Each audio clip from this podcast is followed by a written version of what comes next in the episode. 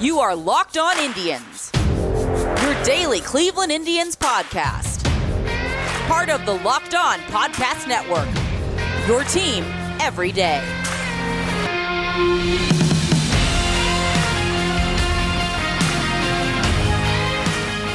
Hello, everyone, and welcome to Locked On Indians. I'm your host, Jeff Ellis of 24 7 Sports.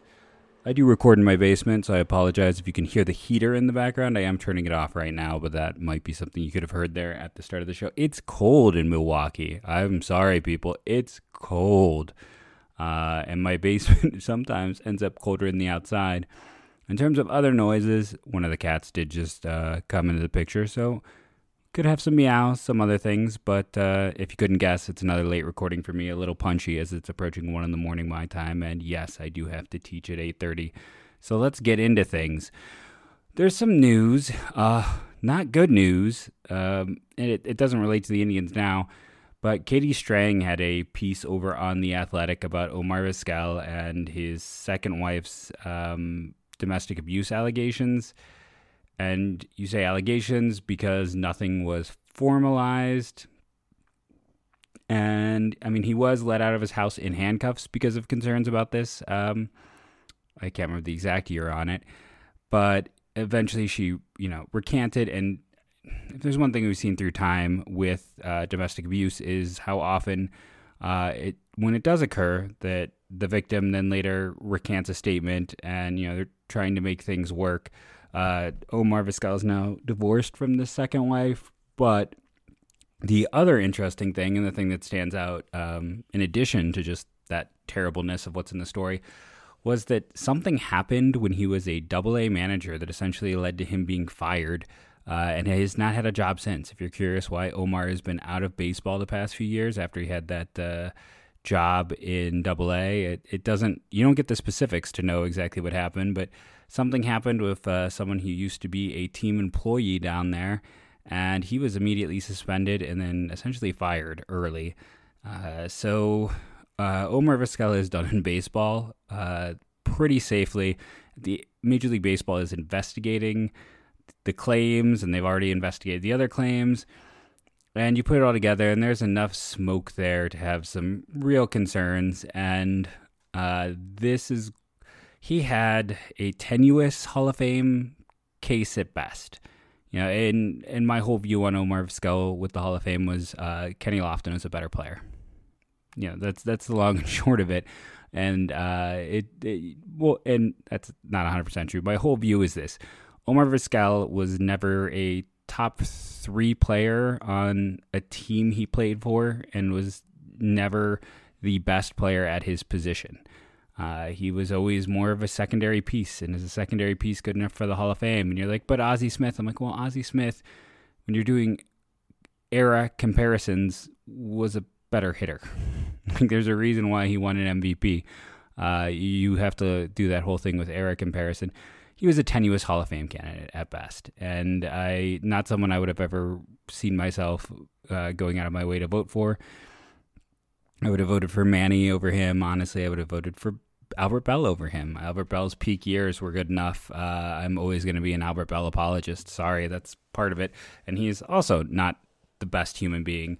But this just hurts uh, Omar Vizquel's chances for the Hall of Fame with this coming out. And I mean, you read that article, and it's hard to see him working in baseball again or really having an event honoring uh, Omar Vizquel anytime soon. It's it's not a good story. I mean, right now, when you're the Indians uh, and there's not a lot of news, we have to touch on it. We have to talk about it. Uh, boy, it's interesting week for Indian stories.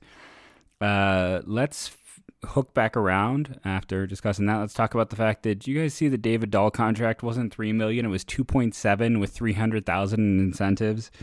Two point seven million. They couldn't pull two points. Like, could have.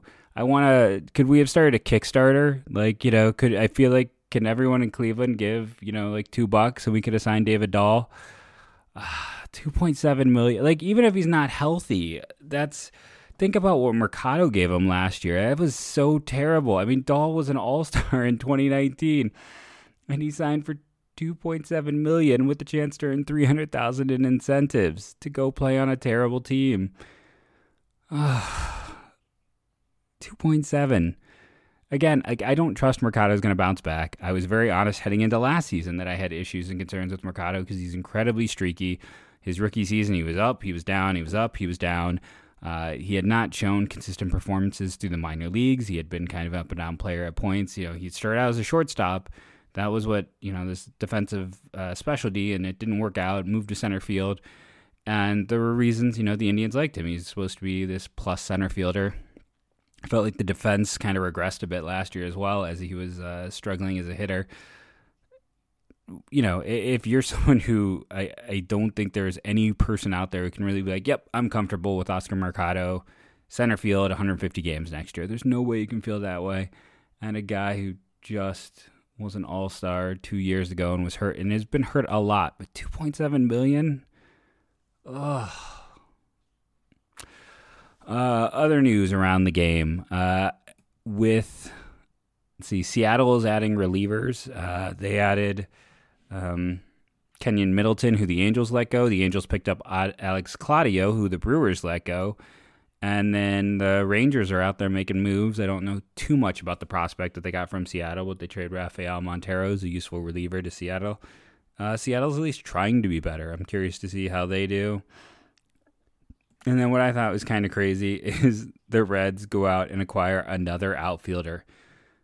That's right. Um, if you've heard me talk it many times this year, the the Reds have all of this outfield depth, and then they went out and decided they needed more outfield depth, and they traded for uh, Scott Heineman.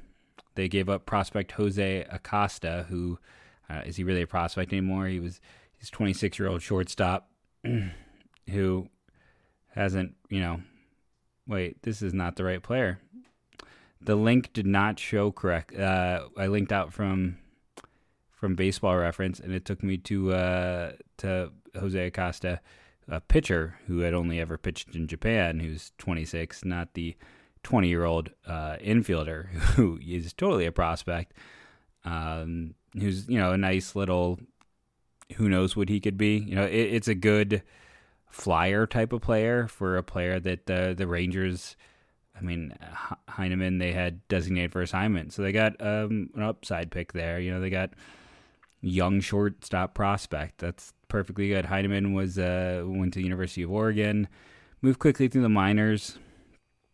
Uh, he's had a 139 plate appearances in the majors and has a 590 OPS, a 53 OPS plus. It's not been good. If you go back and you want to talk about, you know, minor league performance, he did play well in the minors. If you go back to 2019, 46 games in the minors, he hit 347. I mean, through his minor league career, uh, four seasons, he's a 303 hitter, 378 on base, 475 slugging.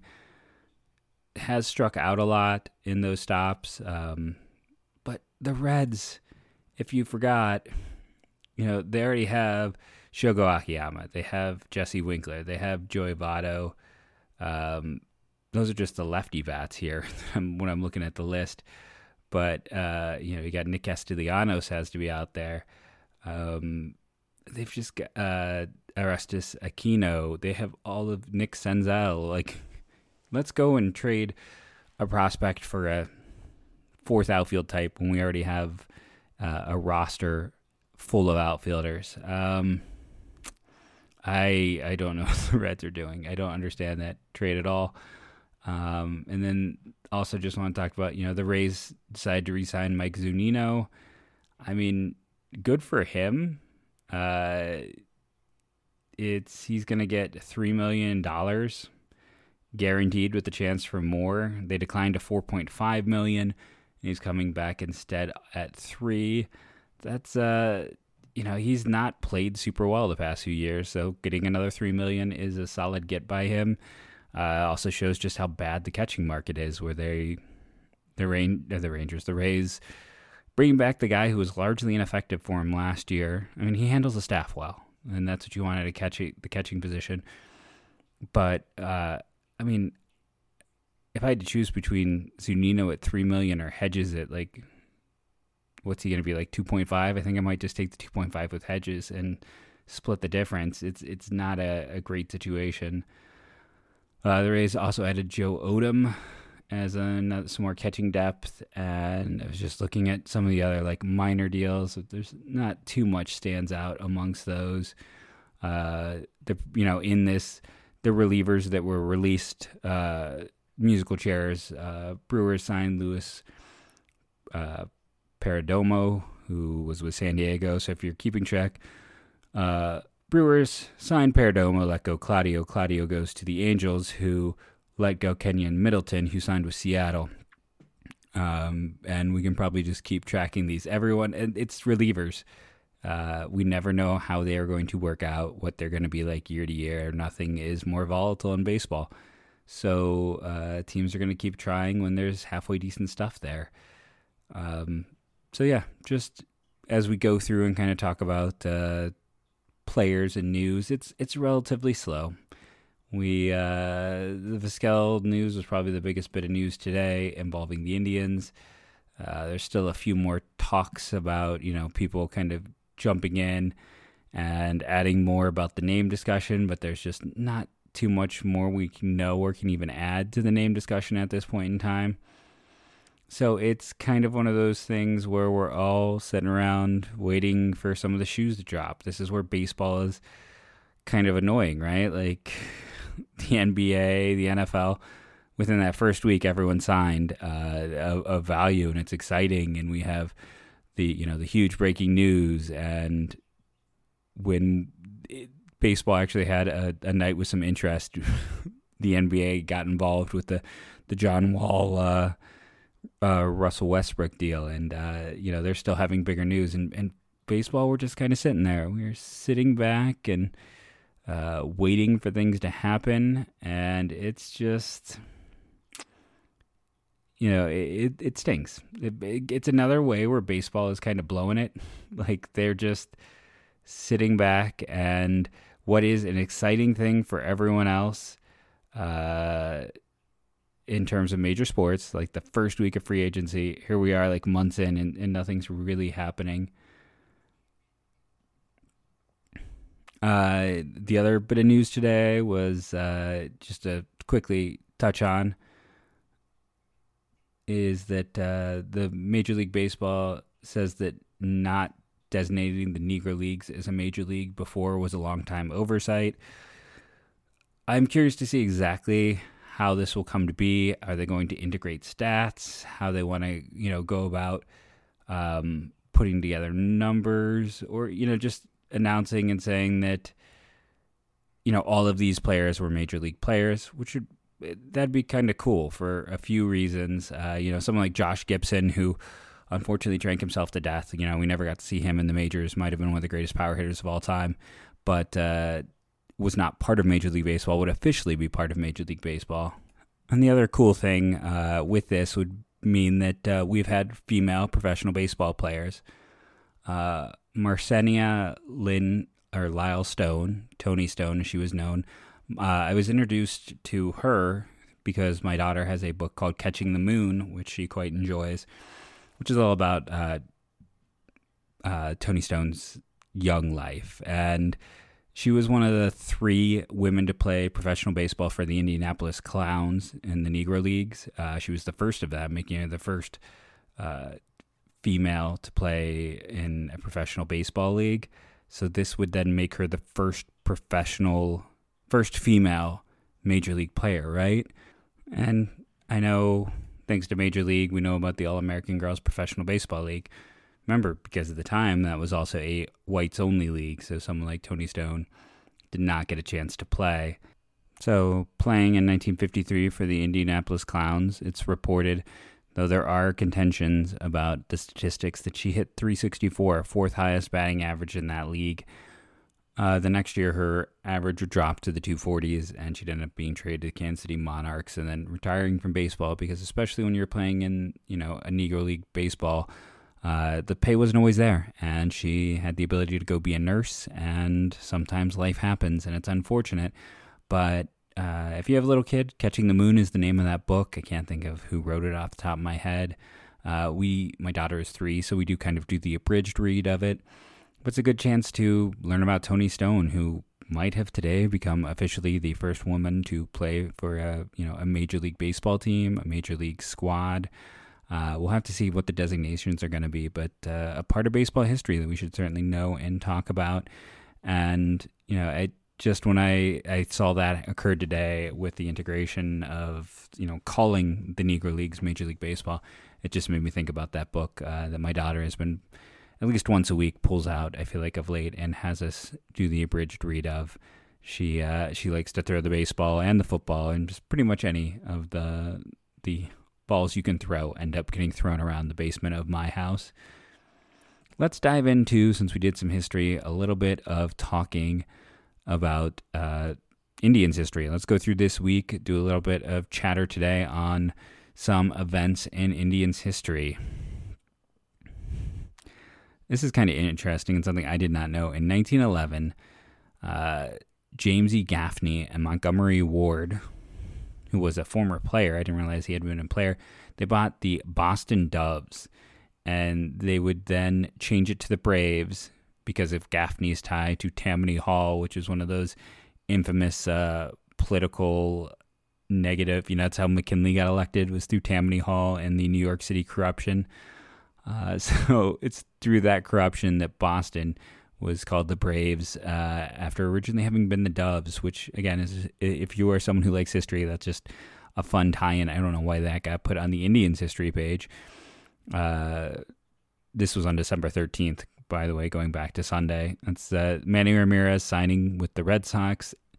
And then eight years later, the Indians signing Kerry Wood, which would turn into one of their last kind of big free agency splurges and one of their worst.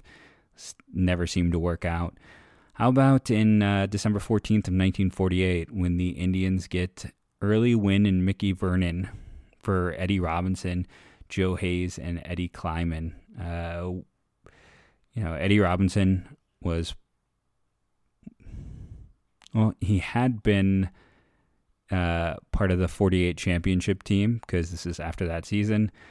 Uh, but, you know, Vernon was actually a better first baseman. We kind of talked about this on some podcasts last year, looking into Mickey Vernon, but Early Wynn turned into one of the greats for the Indians. And let's see, we have some uh, some changes to commissioners then. Uh, we have in December 15th that uh, Frank Lane replaces Hank Greenberg as the general manager of the Indians. Uh, between, er, yeah, so and, and just talking about how he makes a ton of trades, most of them not all that great. Uh, moving on to December 16th, we got nothing. December 17th, we have nothing. December 18th, uh, looking ahead to Friday, some fun ones in here. Ellis W. Ryan resigns after uh, failing to secure a vote of confidence at the shareholders meeting. So he loses the showdown with uh, Hank Greenberg, and the president resigns and sells his stock for a lot of money, and we end up with a new owner. Uh, Sandy Alomar Jr. agrees to, in 2000, a $5.4 million two year deal with the White Sox. Uh, turned out to be a very bad deal for the White Sox because Sandy Alomar continued his inability to stay healthy. Uh, you know, that 97 year was such a great season, but you get rid of like 1990 and 1997. Every other year, Sandy Alomar was either hurt or below average bat. And White Sox uh, paid for it there. And the Indians trade John Rocker to the Rangers for David Elder. Uh, David Elder, I have no memories of. I do remember giving up Steve Karsay for John Rocker. Uh, when you type David Elder into Google, you don't even uh, he doesn't pop up. You know, normally at least there's some tie to a baseball player, David Elder. 2002 2003, he would pitch uh, 19 games in the majors. That first year in 2002, he was actually pretty solid. Next year, not so much. Uh, lefty, maybe? No, he was a righty. Undersized right hander. Boy, the Indians just wanted to get rid of uh, John Rocker pretty bad, right? Georgia Tech pitcher. By the time the Indians got him, he was already 26. Um, and had largely been kind of mediocre in the minors. Could miss some bats, but struggled with control. And yeah, they got 19 games out of him. So that's kind of the we can and then December 19th we have no history. So that kind of ends the Indians history for this week as well for this show. We have another day to go. We'll see if there's anything interesting happening in the world of baseball. Sadly, as I kind of complained about earlier, we're just missing interesting things happening in the world of baseball because baseball is kind of everyone's sitting on their hands. The winter meetings are done. Got some very minor transactions. The Indians aren't doing anything at all. Uh, we're just kind of locked into a holding pattern. Uh, it's like Die Hard 2. We're just circling. Everyone's circling the airport right now. Thank you for listening to the podcast. Uh, hey, we we had a nice jump on the uh, the Chartable. Got up into the top 150. Had some podcasts, individual ones, get up into the top. Tw- had one get up into the top 20, the Rule Five ones. So thank you all. Remember to download daily if you can. Uh, press play when you're not using your phone with the sound off. If you're not going to be able to listen to that day, you know, getting the plays plus the downloads really helps the show. Uh, rating review is huge as well. Uh, tell a friend. Any of that stuff, I always appreciate it. So thank you. I have been Jeff Ellis. You can find me on Twitter at JeffMLBDraft. And as always, or at least for the next year, go Tribe.